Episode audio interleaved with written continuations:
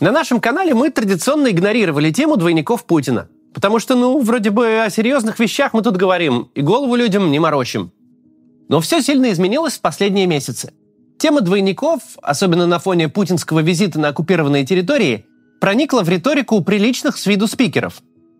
Поэтому никуда не денешься, придется поговорить и об этом тоже.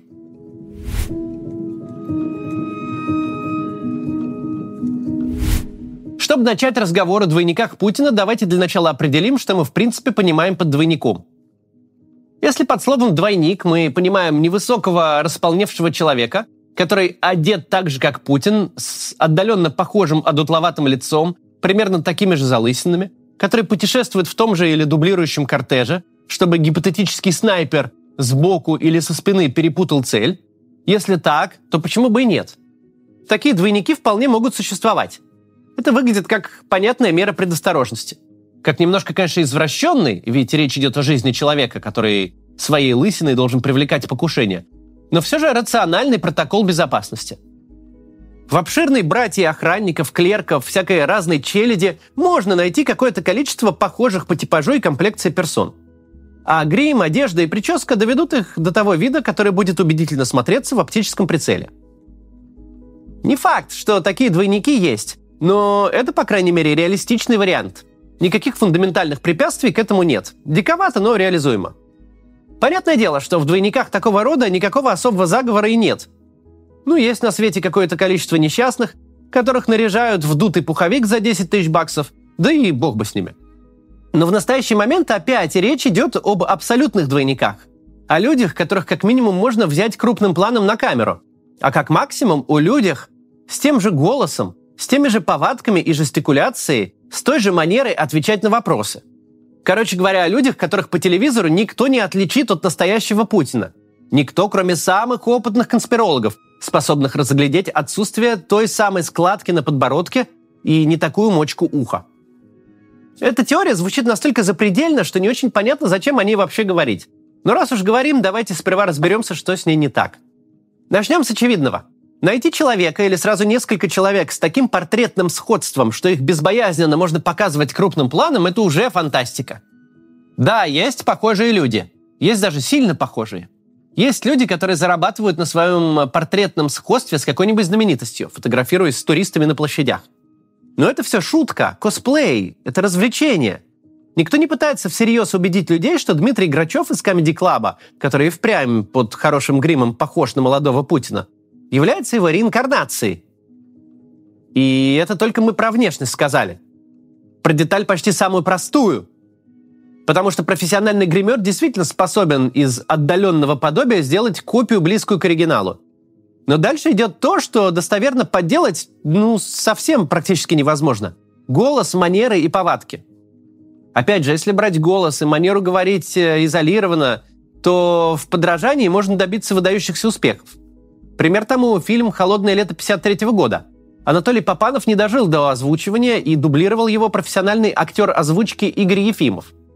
Причем продублировал так, что зрители узнавали об этом только из титров. Да, профессиональный актер озвучивания с карьерой на сотни фильмов или талантливый пародист, наверное, через некоторое время смогут добиться сходства до степени смешения. Но этот талант в любом случае будет за кадром. Сколько будет сделано дублей, никто в титрах не увидит – а теперь нам нужно представить, что на свете случилось несколько невероятных совпадений. Что существует человек, у которого абсолютное портретное сходство с Путиным, и у него же имеется невероятный талант идеально копировать голос и повадки своего прототипа. Человек при этом никому не известен, не строит карьеру в шоу-бизнесе, не зарабатывает кучу денег, а работает мишенью для снайпера. Вот на этом моменте теория наша пробивает стену реальности и улетает в небеса. Перед нами такая классическая эталонная конспирология. Потому что в фундаменте этой версии лежат два главных признака конспирологии. Цепочка невероятных совпадений – это раз. И два – вера во всемогущество спецслужб. Тех самых спецслужб, которые делят то квартиры в центре Киева, то общую койку в Солсберийском отеле во имя экономии командировочных. И нам предлагается поверить, что они способны проворачивать столь многосложные операции на протяжении долгих лет – и ни разу не попасться.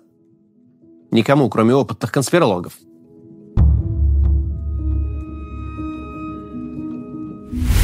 не имело бы никакого смысла обсуждать всерьез такие маргинальные теории заговора. Ну, потому что мы тут обычно не занимаемся разоблачениями конспирологии. Есть в этом деле специалисты получше нас. Но за последний год тема путинских двойников перестала быть уделом людей вроде Валерия Соловья, которые всю публичную карьеру построили на ее окучивание, и проникла в пространство ментально устойчивых людей. Нельзя не заметить, что тема эта из откровенно маргинальной стала не то чтобы мейнстримной, не до такой степени пока что, но точно какой-то легитимной. Человек, ее обсуждающий, не выглядит душевно больным. Буквально на днях о двойниках Путина говорил начальник главного управления разведки Украины Кирилл Буданов. Не слишком известный спикер в России, зато для Украины одно из главных публичных лиц этой войны. А после Юлия Латынина выпустила большую колонку, где конспирология эта выдавалась за факт. К Юлии Латыниной можно по-разному относиться. Может быть, много вопросов к ней. Есть у нее некоторые странные идеи. Тем не менее, она уважаемый публицист. У нее есть репутация. К ее мнению прислушиваются многие люди. И нельзя от этого отмахнуться просто так. Именно этот вопрос для нас интересен. Как так получилось, что рухнула стена, отделявшая норму от ненормальности? Как так вышло, что проживавшие в отхожих местах интернета теории вдруг перекочевали в общественную дискуссию? Ответы на эти вопросы – это характеристика момента. Это важно. Сейчас об этом поговорим. Почему вообще такие теории сейчас именно развиваются и закрепляются. А, но сначала рекламу, пожалуйста, посмотрите. Сейчас она у нас каждый день, но этому стоит радоваться. Наша редакция сможет лучше делать такие ролики для вас. Скорость нашей жизни стремительно растет, и почти все можно сделать дистанционно. Продукты мы покупаем в приложении, такси заказываем в приложении, даже рабочие совещания проводим в приложении. А вот в поликлиниках почему-то стоим в очередях и ждем приема врача неделями. Или идем в частную клинику с вопросом, который можно решить дистанционно за несколько минут. Всего этого можно избежать, оформив подписку в приложении на поправку. Эта подписка даст вам доступ к онлайн-консультациям с врачом прямо в чате приложения. Не нужно никуда записываться. Просто заходите в приложение, выбирайте тему вашего вопроса и описывайте проблему.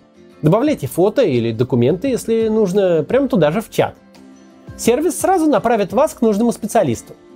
В течение 10-15 минут врач подключится к чату и задаст уточняющие вопросы. Можно консультироваться в любое время, не сильно отвлекаясь от работы или домашних дел. Не нужно больше гуглить симптомы страшных заболеваний или спрашивать у аптекаря-студента, как лечить сухой кашель. Спросите у специалиста. Врачи помогут вам уточнить дозировку лекарств, расшифровать результаты анализов, расскажут, как повысить иммунитет после простуды. В одну подписку можно добавить сразу 5 пользователей – детей, супругу или маму. Никакой гомеопатии и народной медицины. Все врачи используют доказательный подход. Онлайн-консультации также отличная поддержка для тех, кто только что эмигрировал и не хочет платить в три дорого за прием на языке, которого не понимает. Один месяц подписки стоит меньше, чем один прием в частной клинике. А с промокодом MaxHats еще меньше – 20% скидки за первый месяц подписки. Ссылки на сервис я оставил в описании. Продолжим. Как вышло, что в общественной дискуссии зазвучали конспирологические нотки? В первую очередь нужно понимать, что ненормальная ситуация порождает и плодит вокруг себя ненормальность. Целители, проповедники, сектанты, конспирологи – вся эта братья всегда расцветает на сломе эпох. Далеко за примерами ходить не надо. Достаточно вспомнить конец 80-х и начало 90-х, время кончины советской власти. Когда вся страна, если не воду от чумака заряжала, то уж точно верила в существование кремлевской таблетки. Абсолютное большинство дичи, которые сейчас болен русский интернет, начиная с плана Далиса, корнями уходит именно в те времена. Чем больше неопределенности – чем больше вокруг событий, которые отказываются залезать в голову, чем меньше понятно, что вокруг происходит, тем больше люди хотят поставить свои ноги хоть на сколько-то устойчивую почву. Получить на прямой вопрос такой же прямой ответ. Мы с вами внутри галопирующей ненормальности. Если путешественник во времени вернется из 2023 года хотя бы на пару лет назад и начнет пересказывать ленту «Медузы», то определят его непосредственно в дурдом – Никакое планирование дольше недели сегодня невозможно. Разговоры о любом будущем абстрактны. Никакой опоры в реальности нет. Очень тяжело в такие моменты искать ответ на вопрос, когда все это закончится. Тяжело слушать 15-минутное рассуждение о том, что может через час, а может и через 20 лет. К первой и ко второй вероятности есть такие-то и всякие-то аргументы. Вот, подумайте сами. Тяжеловато. Зато очень приятно внимать спикеру, который говорит, Путин смертельно болен, ему остался год жизни. Потому что год – это вполне осязаемая перспектива.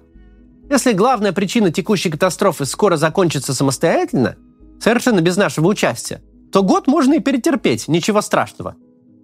Поверить в смертельную болезнь Путина и, как следствие, в быстрое от него избавление – это как прийти с холодной продуваемой улицы и забраться в теплую ванну. Это зона комфорта – это понятные события, которые произойдут в понятный срок. И совершенно не важно, что у спикера нет ни единого аргумента в пользу своей теории. Он продает то, что люди хотят купить. И продаваться такой контент будет намного лучше, чем аргументированные рассуждения, у которых финальный вывод плюс-минус километр. Может будет так, а может сяк, а может еще как-нибудь с равной вероятностью. Теория о двойниках бьет в ту же точку. В желание поверить. Если Путин дошел уже до такого состояния, что его теперь толком из-за дверь бункера не выпустишь, неважно, из-за плохого здоровья или из-за страха и паранойи, если Путин настолько непригоден для осуществления своих базовых публичных функций, что вместо него нужно показывать людям загримированных кукол, то осталось ему, конечно, недолго. О какой вообще власти может идти речь, если в загашниках спецслужб лежит несколько твоих точных копий – Отдают себе люди в этом отчет или нет, но говоря о двойниках Путина, они говорят о развале его личной власти, а значит о скором избавлении. Точно так же, как когда смакуют его мнимые болезни. Слова «у Путина есть двойники» стоит понимать именно так, как мантру. Этот кошмар скоро закончится, скоро все вернется в норму. Конспирология столь успешна потому, что бьет в самое уязвимое место человеческой психики – в надежду. Но не надежда единой. Любая конспирология сильна тем, что одним пальчиком соприкасается с реальностью. В конспирологии всегда есть 5% правды, на которые можно накрутить 95% своих фантазий. И данный случай не исключение.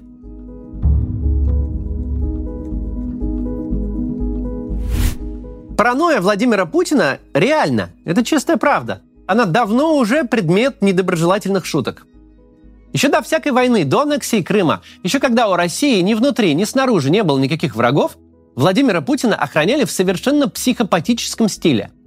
Парализовать жизнь миллионного города на несколько дней, закатать переезды и люки в асфальт, запретить людям а, подходить к окнам собственных квартир. Все это началось не вчера, и не 10 лет назад даже, а почти сразу.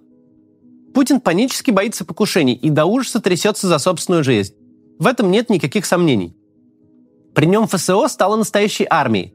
Владимир Путин не из храбрецов, это факт. Пандемия же сказалась на его ментальном здоровье катастрофическим образом. Он закрылся на глухую самоизоляцию. Окружение было вынуждено высиживать двухнедельные карантины, а иностранные лидеры сидели за столом длиной с Олимпийский бассейн. Путин и пустота.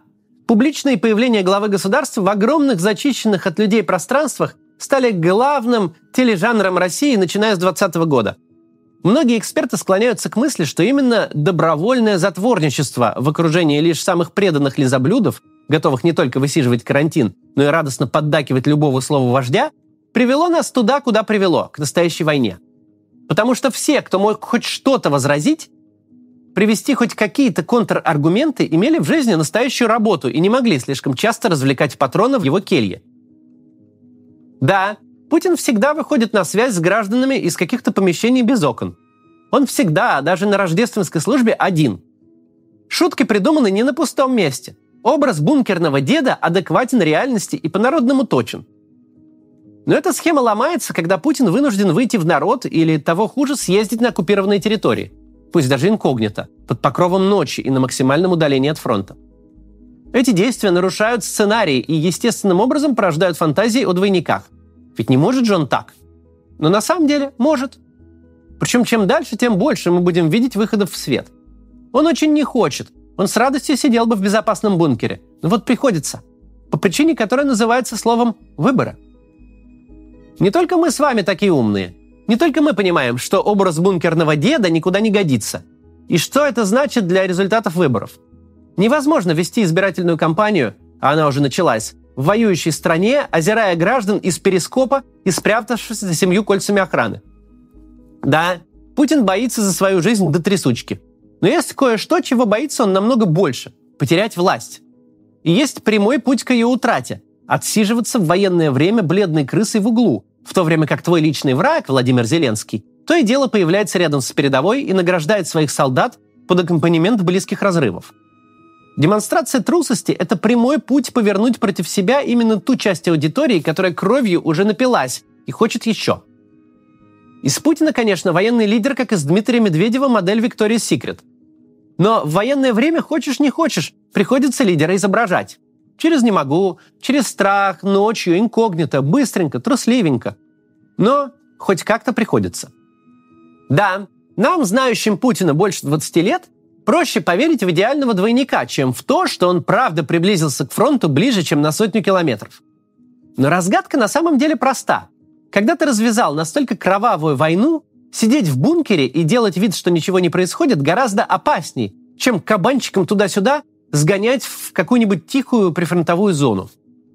Да, Путин трус. Да, сложно поверить, что он пересек границу Украины. Да, хочется разглядеть у него неверную мочку уха и складку на подбородке. Хочется купить фантазии из канала генерала СВР и выдать их за собственные мысли. Ведь все так логично. Но правда в том, что мы не увидели никакого Путина-храбреца со всеми этими его предвыборными поездками. Мы по-прежнему видим труса. Просто неверно понимаем главную для него опасность. А он понимает. И именно от этой опасности и бежит. Не верьте в конспирологические теории. Они хоть и комфортны, но мешают понимать реальность. Из строительства вокруг себя фантазийной реальности ничего хорошего никогда не выходило. Никаких двойников Путина не существует. До завтра.